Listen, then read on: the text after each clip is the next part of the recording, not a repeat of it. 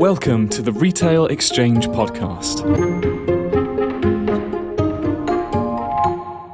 You're listening to the Retail Exchange Podcast with me, Karl McKeever.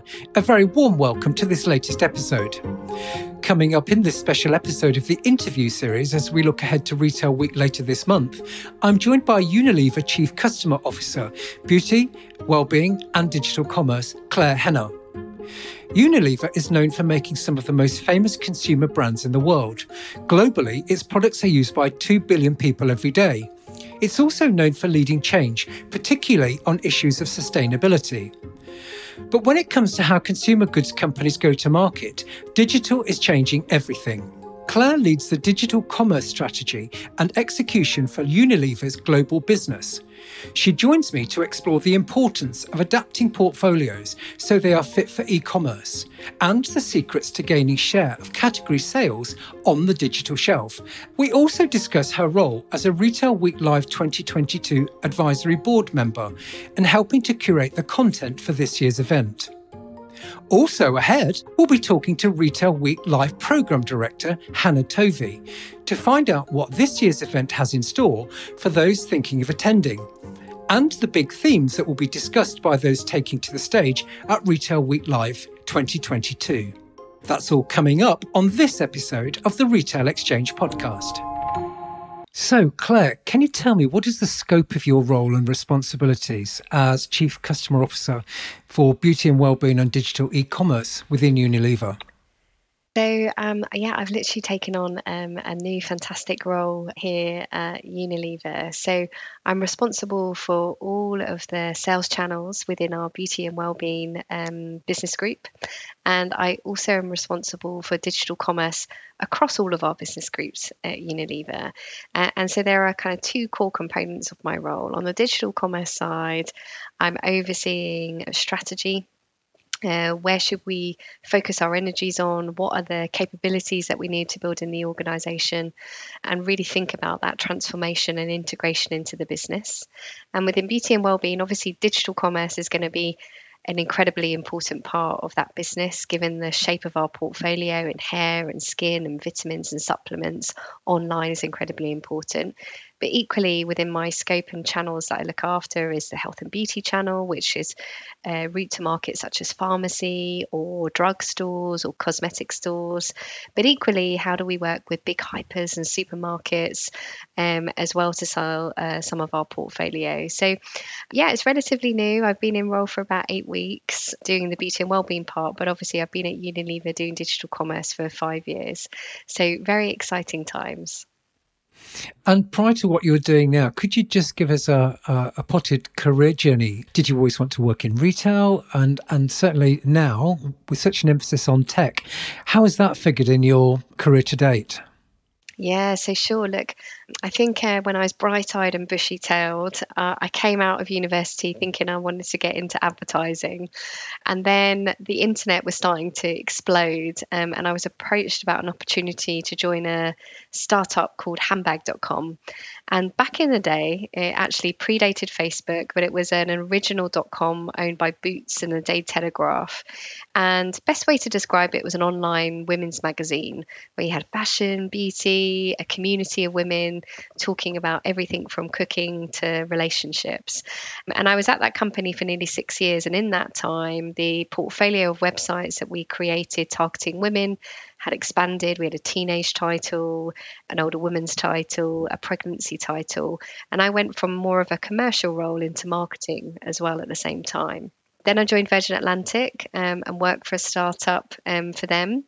And the best way to describe that startup was a combination between um, TripAdvisor and with a gamification platform where you could earn rewards um, for content contributions, but also an ability to store all your um, fantastic travel research and help and get help from a travel agent to be able to book that. So it was a little bit ahead of its time. We worked on that on a couple of years and we kind of integrated that back into the core business. And then I joined Selfridges and I was there for nearly six years. I headed up the kind of digital marketing side um, uh, there. Um, I also ran a transformation program all around single view of the customer. So they was there nearly six years, and then I joined Unilever, and um, I originally joined to really drive the online business for beauty and personal care forward. After three years of doing that, I then took on the role to work across all the divisions at Unilever, and then yeah, eight weeks ago I took on another role. So, as a member of the Retail Week Live 2022 Advisory Board, you've been responsible for helping to curate the content for this year's event. Uh, what were the key themes and challenges that you felt were important to address and that you really wanted to bring to you know the conference audience? I was really lucky enough to be involved um, last year as well. So I guess, you know, I was really looking at how global trends might be shaping and influencing what we're seeing. You know, if I if I take the fortunate um, part of my role is I get the opportunity to work with lots and lots of different countries let, us take China, you know, incredibly advanced when it comes to digital commerce. And what you can see really happening in that market is a huge amount of energy now in the live commerce and social commerce space, which really hasn't penetrated yet in the same way it does um, in China, where the ecosystem really allows for quite an exciting um, retail entertainment opportunity. And I think, you know, how we're seeing trends really shift is, is one. I think the other area is around um, people and purpose, um, which I know is a you know a really key thread. I think you know there's been many conversations that so many companies are having. How do you retain digital talent? How do you attract talent? How do you think about this now um, hybrid way of working? How do you really create an effective way of going back to the office? How do you think about the future of work? You know, you can't just employ people that are just digitally minded. You actually have a fantastic group of individuals that you can upskill, train, um, and how do you do that within an organization? So I think there's that people component, and then there's the planet and social and environmental um, part. You know, um, purpose is a big part of Unilever. You know, um, we really um, at the center of our heart of a business is how do we make sustainable living commonplace, and so you know we really believe in doing good by planet and people will eventually you know lead to good business uh, and i think you know that sense of purpose is really important to consumers. And so I think there's an array of really incredible businesses that you're going to hear from um, that are going to talk about their journey, but also the the kind of negative components of greenwashing. How do consumers really feel about things like this? How do you really make commitments that you can stand by as a business? So I think the kind of future component, whether it's metaverse or the trends coming from east and west, or the people component, or certainly the environmental um, element, I think you really feel that heartbeat coming through the agenda, and those are some of the things, as well as the other great people that were kind of, you know, talking about the creation of this year's agenda, um, really talk through. So I think it's really shaping up to be quite an exciting um, uh, couple of days. In digital terms, where does the UK sit in the global space? And clearly, a lot of people are talking about how, you know, China is very much at the forefront of the whole live streaming, digital live channels. Is the UK a leader or a follower in terms of digital commerce? The UK is a really mature online environment. If you think about grocery shopping online, actually, the UK far surpasses many other countries in terms of maturity. Obviously, there's still a huge proportion of the population that do not buy their groceries online. But in terms of the Tesco's and the Sainsbury's um, of the world, in terms of actually having an online presence, they've had it for a substantial amount of time. Um, so I also think I think in the kind of grocery space quite established. I think in the you know depends again on industry. Fashion probably been a little bit slower, particularly like you know I worked in luxury fashion, and at that time trying to convince luxury brands to retail online was really really challenging, right?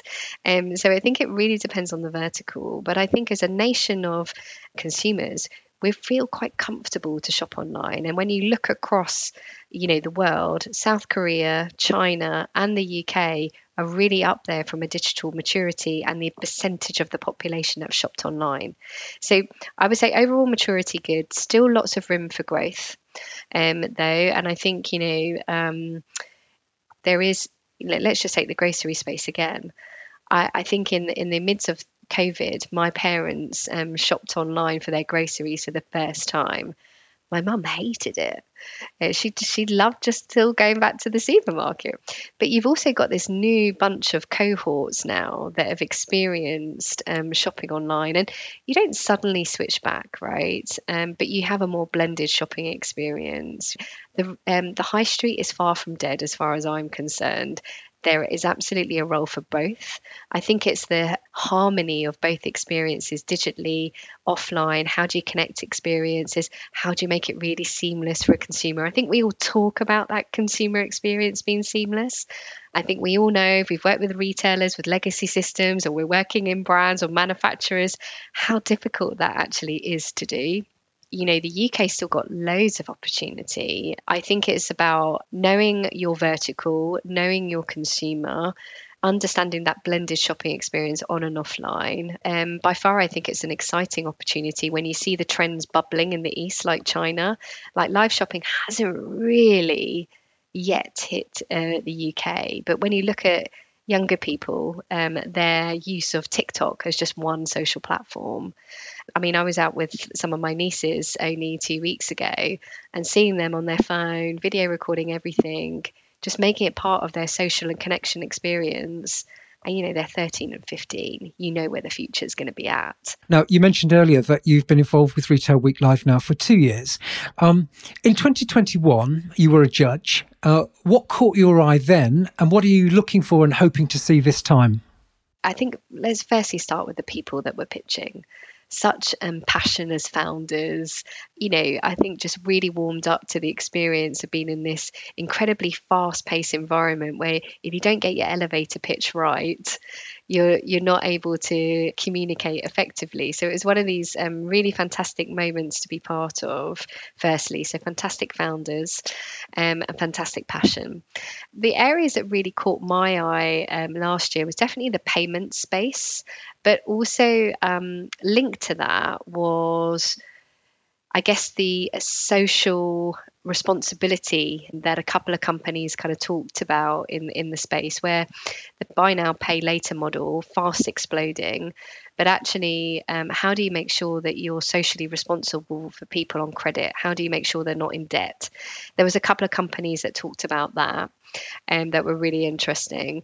There was also um, a fantastic lady, I've forgotten her name now. She actually just talked about a pop up grocery store and frictionless shopping, very much like Amazon Go concepts, right? And how that kind of pop up mechanic could be your new. Um, way that you can create experiential um, on and offline experiences. There was also another fantastic startup, which I've seen a lot of since Retail Week, a company called Slyp, where it was kind of really looking at um, how do you take away receipts and how do you create consumer data behavior?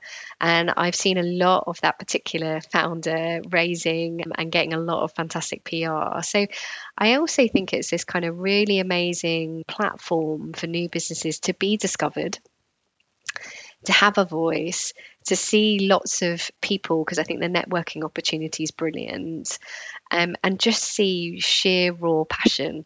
You know, there might be some of them that haven't quite worked out, but actually, you know from that passion that they'll make something succeed.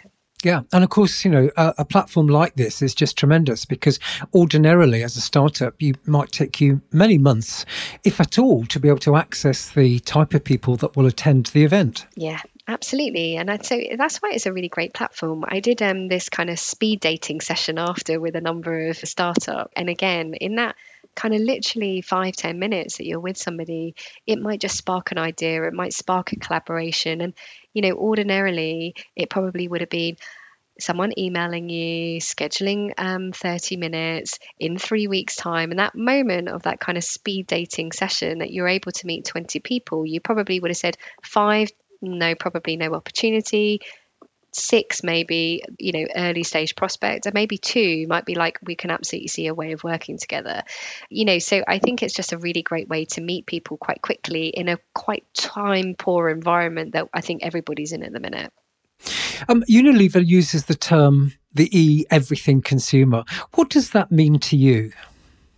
Yeah, I would just purely say an always on, a permanently connected um, uh, consumer, right? I think now, um, if you're not permanently connected to your phone, you're one of the lucky people in life, I think. So it really does mean um, a connected consumer experience, and as much online and offline uh, is really in that joining up of um, experiences is really, really important. But equally, it's about knowing as much as you might be in store and you might make your purchase in a physical environment, the research that you might have done is probably likely to have had online. You might be scanning something via a QR code on a connected piece of packaging on a product. So let's just take Dove as a brand. You might see actually here, I'd like to be able to understand more about that product. It will then go to dove.com. It will tell you more around the richness of that product. You also might do some price checking or scanning while you're in a physical environment. So ultimately, it means just being permanently connected. And I, I think um, the device that's really ultimately changed that more than anything has been the mobile phone. So yeah, that's the way that we we like to think about it. Is this part of what we are, so I suppose, all struggling to understand about what is the metaverse? Um, we recently did an episode with Benefit Cosmetics, and I asked them the same question. You know, you know, do you understand the metaverse? How are you using it? You know, and to be honest, you know, there was a certain amount of weary and uh, wariness about providing an answer. Maybe it's because it means something slightly different to everyone or to each organisation. So, so, I guess from a Unilever perspective, how would you define the metaverse, and how is Unilever, you know, kind of almost considering that in terms of the integration of all of your different experiences? It's funny, I think, when you've had a lot of people talking about the metaverse, um, obviously there's a lot of people talking about it. In reality, is there a lot of people experiencing it? You know, us as consumers, are we really or do we really know what hanging out in the metaverse really is, right? And I think the way that we've looked about it internally um, at Unilever and Conny, our um, Chief Digital and uh, Commercial Officer, um, talked um, only a couple of weeks ago externally on this as well. Is that we've got a duty of care um, in terms of being responsible for people when they go hanging out in uh, the metaverse. Do we have responsible uh, advertising um, codes of practice?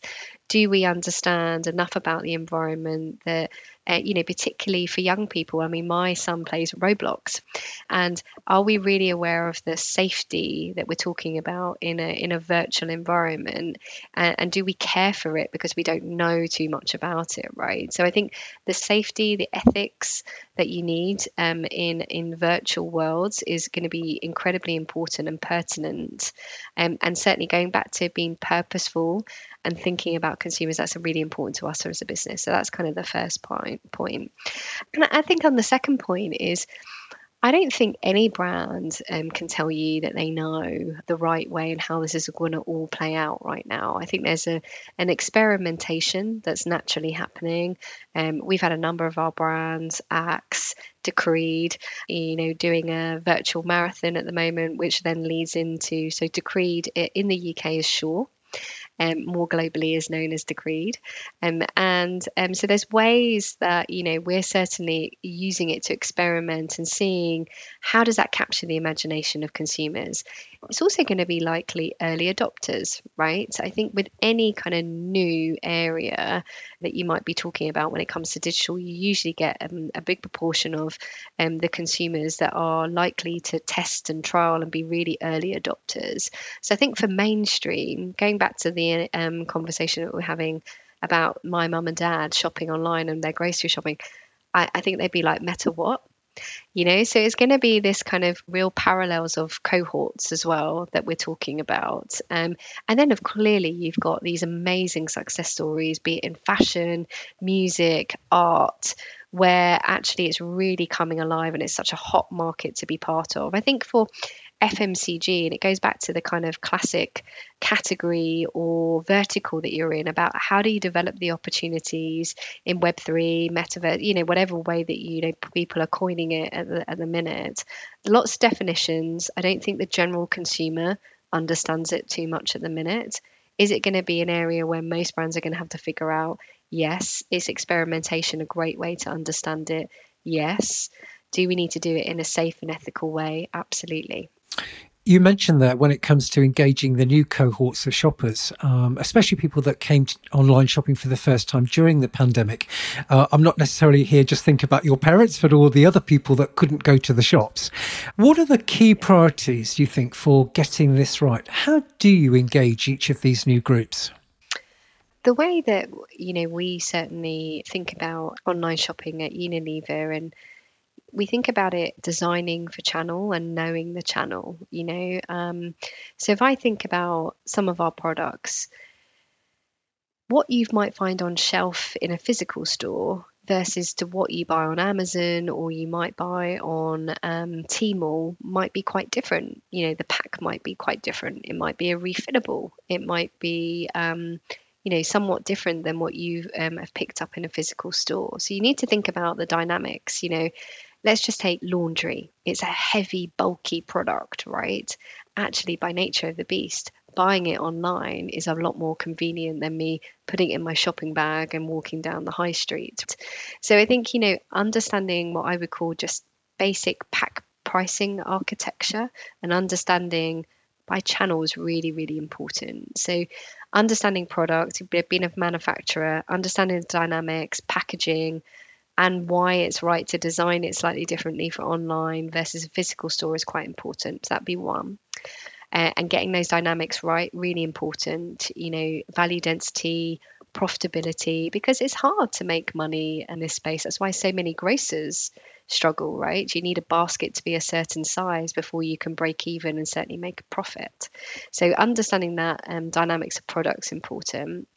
I think the second area is kind of that demand creation layer. How do you make sure that you create really fantastic content experiences um, on a retailer, off a retailer? How do you make them connected so the consumer doesn't suddenly see something beautiful, magnum advertising on TV and then goes to buy the product and it's a really disconnected shopping experience? How do you connect those pieces of content on and offline? Um, is also important. But also, equally, as retailer media now becomes such a big proportion now of advertising spend, uh, Amazon, Walmart, Alibaba, Lazada, Shopee are all around the world now creating very big advertising systems. And it's the way that people find your product, right? So you have to pay to play. So understanding that demand creation is um, really important. So content, media, optimization, but also the sophistication really varies by retailer as well. I think you know Amazon arguably one of the most advanced in the world when it comes to to that side. And then the other component that I would say around that design for channel mix is execution capability. How do you make sure the basic 101 your your product's in stock and it remains in stock? Supply supply chain um, and and of course you know everything's constrained in today's world with everything that's going on. So you know that's that's a challenge for most uh, manufacturers right now. But equally how do you make sure that you've got um, the people, the organizational setup, right? How do you make sure that you are integrating into the business, particularly if you're um, in a big business like mine? You can't necessarily sit in the periphery because otherwise your systems and processes don't work. So there's so many different things um, I think that kind of mix up that, but certainly from a consumer side, how you get it right, how you attract the consumers, you just have to go back to the basic does the product work and does it um, can it get there in a in, in a safe way? You know like the amazon truck driver chucking it over your garden fence can it withstand the route to market? Is it going to break? Basic product 101 making sure that you can captivate the wallet of consumers by making sure that your content's optimized that you're found in search. I mean it's not rocket science but it's making sure that you're visible at the moment that that person wants to physically buy um, a product. And yeah, that's why I kind of touched on the retail media side as well. You mentioned in that last question that it's notoriously challenging for uh, grocers to make uh, e-commerce profitable, you need a certain basket size and consistently over time to ultimately uh, turn those shoppers into, you know, you know, really valuable um, members of your community. But I believe you've also um, been quoted as saying that people who shop both online or in multiple channels are ultimately more valuable than just pure play brick and mortar shoppers. Why do you believe that to be true? We've we've done a number of studies um, with retailers where we can track online and offline behaviour. And um, we also know it from our own, you know, direct to consumer um, parts of our business with our mainly our prestige brands where we can see the common connection between salon visits or store visits um, versus shopping online. So we definitely know a, a, connected consumer that shops in multiple places is arguably um, spending more. Okay, and even if you look at most research from Kantar or Nielsen or you know whatever research body it will show. And I, I, think most retailers today will say from their own data certainly know it from selfridges the consumer that shops on both online and offline is a lot more valuable too so it's in the data to be honest with you karl. I think it's um, the question is whether you can make it easy to capture the data and understand and identify them because there's nothing worse a consumer being like I shop with you online, I shop with you offline. I don't think about them being online and offline. They're just your brand and they're how I consume. And, you know, connecting those journey is the magic that unfortunately is quite hard. and I guess this is where so many uh, hours are spent trying to master this thing of frictionless and, you know, join together all of the channels and seamless communications and have one voice with the consumer so that, you know, ultimately, you know, the principle of the metaverse or always on or everything every time, that's essentially what the goal is. Yeah, and I, you know, I, I, think it's what we're all striving for. You know, that you create the frictionless experience, and I and I think um, most most brands, most retailers, businesses are looking to achieve that. And I think you know that's why you see some incredible startups trying to remove those pain points. I mean, when I was working for Virgin Atlantic, a classic pain point that most consumers have um, is going through security at an airport. Unfortunately, there isn't too much that we can uh, really do about that.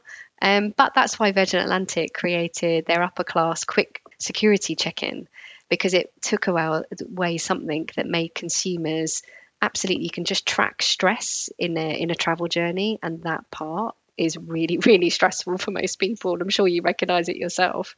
So it has to go back to what are the pain points and how you as a brand retailer manufacturer can ease those pain points to create those frictionless moments you know ultimately we are shoppers ourselves we know the pain points that we have and that's why you see these most fantastic entrepreneurs cropping up because it often comes from a pain point and then we all think why don't we think of that? Right? So i think it's like how do you also then ease out those pain points and make it ultimately easier for people to shop in a frictionless way? And i guess with that in mind you know brands are having to adapt their existing strategies and also to create new portfolios so that they're fit for e-commerce today and, and things which are aligned to changing consumer demand. What do you think are some of the key ingredients to getting that right yeah, I mean, I touched on it earlier. I think, you know, um, the pack price architecture, which sounds probably again quite simple, but I, I ultimately think it's it is just an important dynamics. You know, so you might shopping online again. Let's go back to the laundry example. You might have a bigger pack, you might have a bulkier pack because it can be shipped to somebody rather than a smaller pack. Or you can think about regime. You could think about um, hair and shampoo being together you know how do you create an experience that people are ultimately um, searching for? You know uh, we see it particularly in um, consumer behavior. A lot of people are turning to online because they think of the end of shelf to find their acute niche need being served for in a way that you wouldn't find on a physical shelf right? The other thing is is that you you also need to think about going back to pain points and the profitable model that most people are looking for in this space is some of the things that we're trying um, at the moment is do we look at concentration to take down weight and cost in last mile delivery? Do we think about creating a refillable system and working with partners like the loop to be able to create an ecosystem that will um, create refillables and make it easier to create a sustainable shopping journey? As most people become very conscious now now on you know on that side of their shopping patterns and again this is still early adopters you know this isn't everybody that's thinking like that but soon what becomes quite an early adopter will become ultimately a consumer behavior but it might be five ten years of market development like concentration I'm happy to do that at home. I'm happy to mix my own product, but it's probably because I work this side of the table, right? I'm not sure how many people feel that comfortable doing those things. But of course, from an environmental perspective, it makes absolute sense. So I think, you know, again, it just goes back to knowing your consumer first and foremost, knowing the channel, knowing how people shop, pricing, pack, again, basic 101. Um, and I, I, don't, you know, I don't think every business has got that quite right um, yet. I think they still think there's a huge journey because you're also talking about a lot of fragmentation as well. What I might buy on um, a social channel might be completely different to what I add to my Tesco order, right? So um, I think you're also talking about a complex shopping environment, and therefore to be able to create product for each of those consumer moments is also quite challenging. You've previously spoken about how Unilever had to sharpen its channel choices during the pandemic. New approaches have stuck? Um, and also, what has the business had to change again now that consumers have begun to reintroduce physical retail back into their own channel mix? I think the things that stuck is we've we I mean we're still growing bigger percentage of the business. Um, we're still seeing um, again what I said huge opportunity. There's there's still a lot of the world that has never bought a product online. You know, we talked earlier about how um, mature the UK environment is. That is not every country in the world, right? So I think there's still a huge opportunity in online in untapped countries. Um, uh, so I think again, lots of opportunity uh, for growth. I yeah, I guess the the things seeing that channel switch um, happen so dynamic and so swiftly just meant that we also had to relook at our processes and ways of working. Were we prioritizing for online or were we really thinking about offline? So that's also been how we look at our demand um, forecasting, supply chain, where we fit to be able to serve when we needed to. So I think those components have just made us look also around have we invested in all the right capabilities? Again, most organizations would be looking at this. So, that kind of piece of uh, still very, very important for us to be able to have really fantastic foundations to be able to build you know the magic from there. Because you know um, you can only really serve the metaverse if you're able to have really stable foundations right? Those things have kind of stuck in the organization that there are certain capabilities that we'll need to invest in. There'll be an upskilling that needs to happen in in the company. We launched a learning accelerator last year nearly 25,000 um, of our employees all across the world have gone through um, that training to understand digital commerce. How does it impact my job? What do I need to do differently? So I think there's that kind of training and upskilling in the organization. I think the things that, though, um, I guess this is part of the beauty of being um, in such um, a big company that Unilever um, is as well. We had the beauty of seeing how shopping patterns might change country to country. So we were able to then see how those patterns um, were changing. So as naturally retailers started to reopen, we have seen a shift um, migrate back to store, which is wonderful. But because, as I said, you know, the high street is far from dead. Um, absolutely not. But I think you're just seeing this blended um, experience and understanding that consumers might want something more conveniently online and they might shop differently to now why they might be going uh, to their local convenience store, or they might then order and use Getir or Delivery Hero or Uber Eats now to get an ice cream delivered really, really quickly because they're having a movie night. So I think, again, it just goes back to understanding how shoppers um, are consuming product, the key missions that they have. I need something right now, commerce, and, you know, which is Uber Eats, or I might go to a convenience store. Or if I'm thinking about something for Mother's Day, I might be more choiceful, go and look around the shops, research online so, knowing those moments and key events is also really important, and understanding how behavior might flick between the different shopping channels depending on what consumers are looking for. Something you mentioned earlier was the importance of content. What do you believe is leading the conversation in terms of deploying content right now? Content um, is really, really broad, right? You know, when I think about content on a product detail page versus content that's on YouTube, they're very different environments and you need content to be served in a completely different way.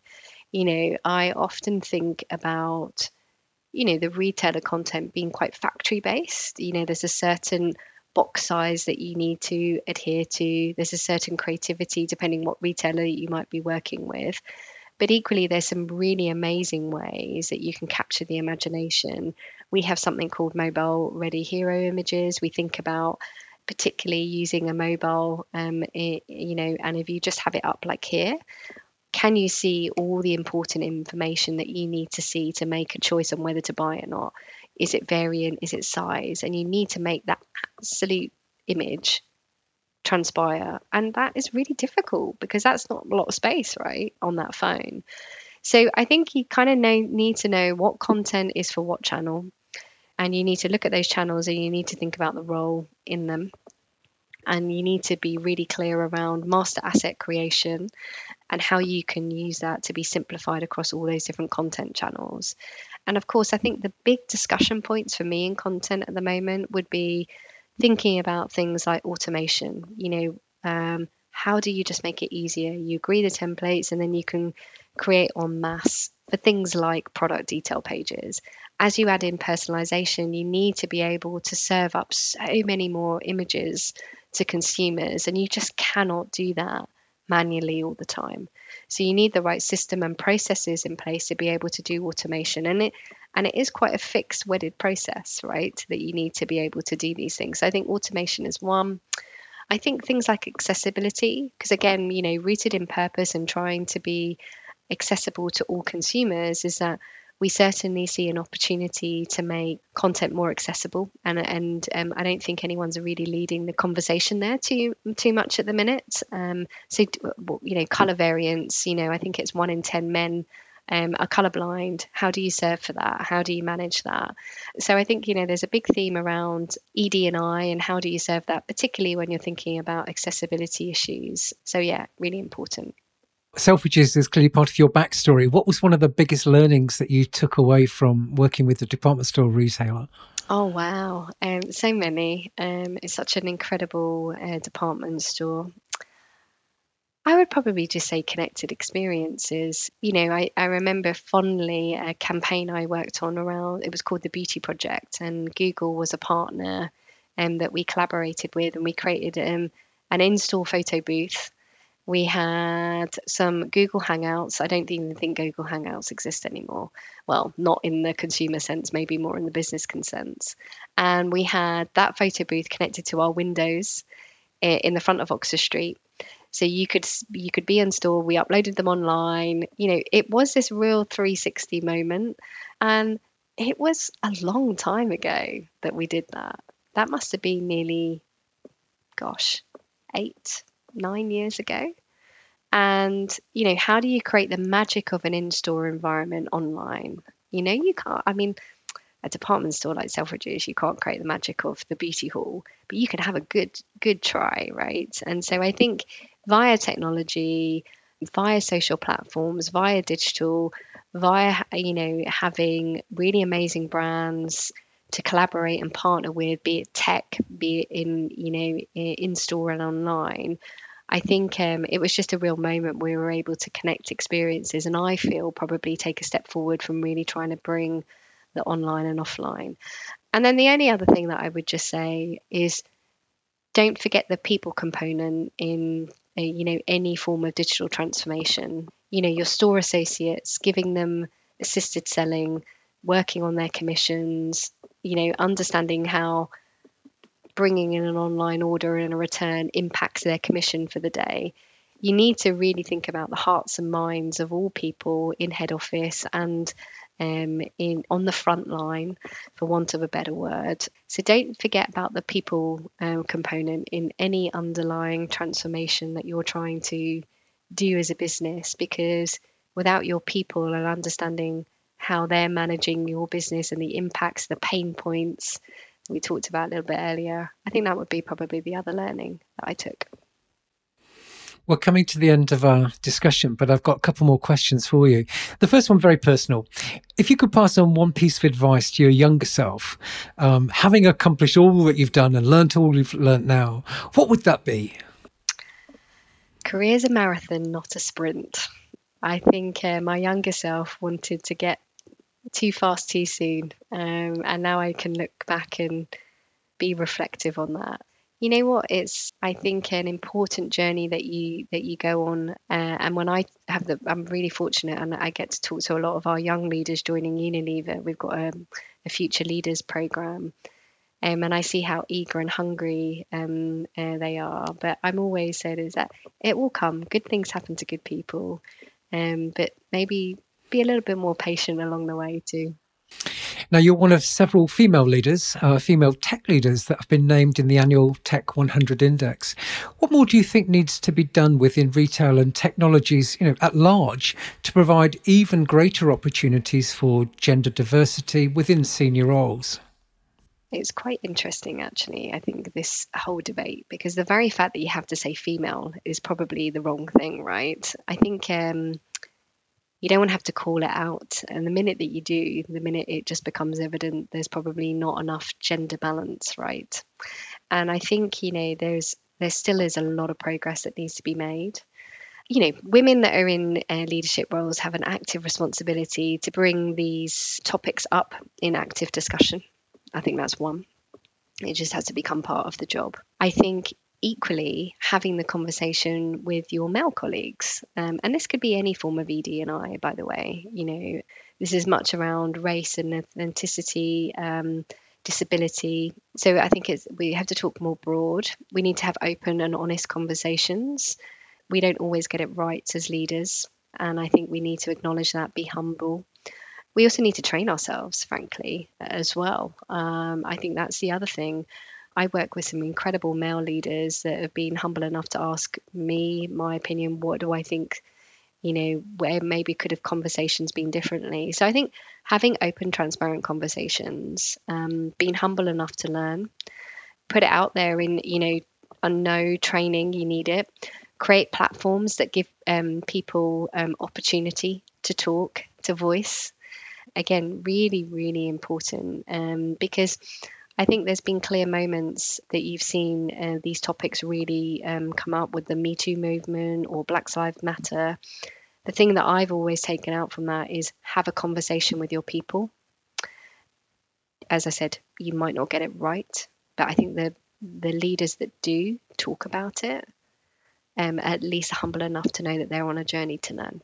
So perhaps ultimately, I guess the greatest progress that can be made in all of these areas is when we can drop the labels and just regard people as people and people who are uh, achieving great things within their work.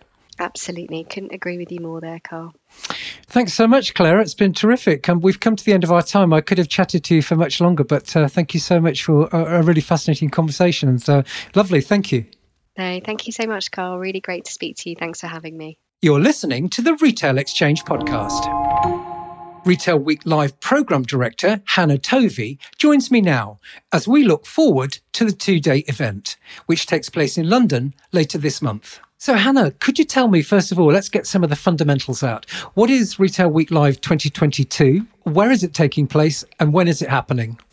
So, firstly, Karl, thank you so much for having me. We are delighted to be partnering with the Retail Exchange podcast. So, thanks for having us. Uh, Retail Week Live is taking place in two weeks' time, uh, 24th and 25th of May in London. And it's a celebration of all things retail. It's a chance for the retail e- ecosystem to come together and to meet and to learn from each other. We've got 120 speakers confirmed, some brilliant global leaders um, on our program. There is 20 startups competing in a two day pitch off, um, a whole host of exciting tech companies showcasing their products and also some really cool uh, experiential things to keep everybody entertained. Wow, that sounds like an amazing lot going on. What what are some of the overarching themes and the focus for this year's event? So For 2022, we broke down the two days into two distinct themes. So, day one will focus on digital transformation and innovation, and day two will look at people and planet. Um, so, we've really honed in on the focus for this year. So you mentioned you've got some incredible speakers. Um, give us some highlights, some names. What are they going to be talking about, and where are they coming from? So, day one, uh, which looks at uh, digital transformation and innovation, we've got um, Jo Graham. She is opening the Tuesday with, uh, so she's Chief Information Officer at Boohoo. So she's doing a keynote um, in the morning. We're super excited to have her. We've got Spotify speaking. We've got Walgreens Boots Alliance speaking. We've got the global lead um, for artificial intelligence for Snap. So she is flying over for the States and she's doing the closing keynote on the Tuesday. Her name is Carolina Navas. She's going to be absolutely fantastic. Another person I'm excited about on day one on the Tuesday is Katia Walsh. So she is Senior VP at Levi's and she's going to be talking about how to grow our own digital transformation talent and how we can really invest in our own workforce um, in terms of um, technical capabilities. And then on day two, what we're really excited about as well is uh, the John Lewis Circular Fund. Um, so the John Lewis Partnership have launched a one million pound innovation fund to support companies that are accelerating a more circular economy. And they are bringing winners of that fund onto the stage to talk about their technologies and how they are going to be really having a measurable impact in um, the retail world. So I'm super excited about that. And lastly, the CEO panel on day two, which is looking at the future of grocery. We've got Luke Jensen, who's CEO of Ocado Solutions. Jo Whitfield, who's uh, Chief Exec of Co-op Food, and Richard Walker, who is Managing Director of Iceland. So, yeah, really excited to have them on the speaking programme. And, and that sounds like a really uh, amazing mix of different voices from different sectors, both physical yeah. retail and e-commerce.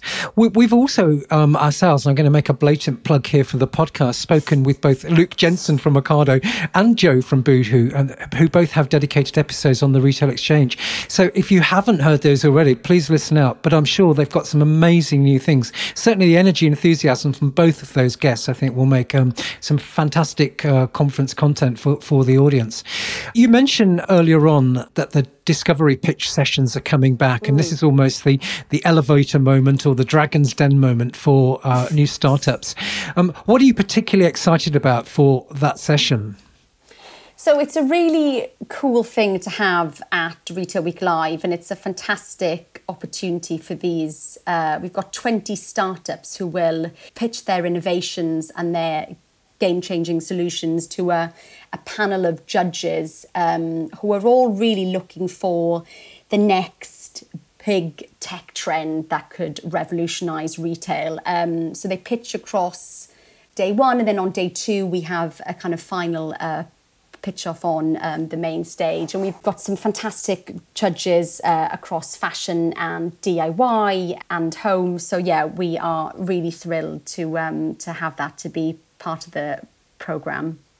And what's so great about it is clearly getting in front of the incredible attendees that are attracted to the conference.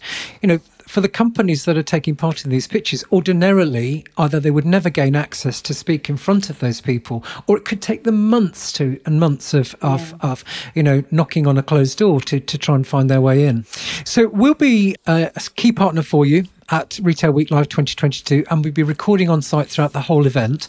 So, how can people get there? How can they register? And of course, if you've got any discount codes or things like that, um, now oh, is the yes. time to tell people how to get involved.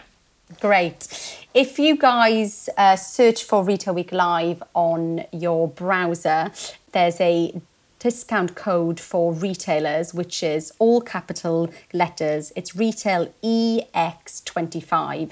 That's retail, then the letter E, the letter X and then the numbers 25 and that'll give you a nice juicy discount code and it's super easy to register it's um, the website will show you the program and and and all our speakers as well Amazing. And and if there's one kind of almost final comment that you could say to people that might be aware and considering it but haven't yet committed, what would be your you know your your, your big kind of um, pitch to them and say, look, this is why you should come.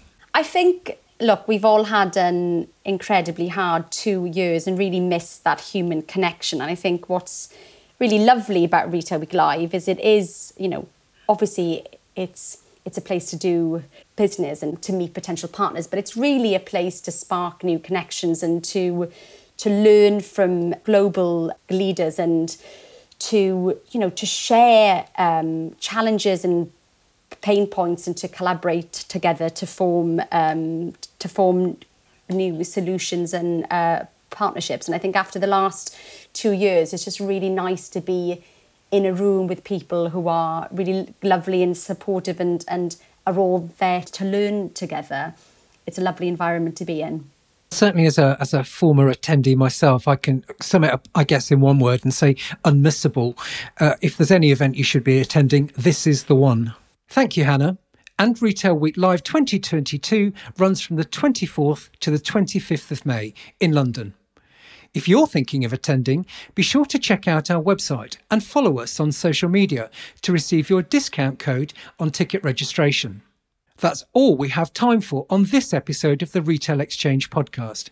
A warm thanks to my guests, Claire Hennah from Unilever and Hannah Tovey from Retail Week Live. We look forward to seeing you in person at Retail Week Live. But for now, from me, Karl McKeever, goodbye and thanks for listening.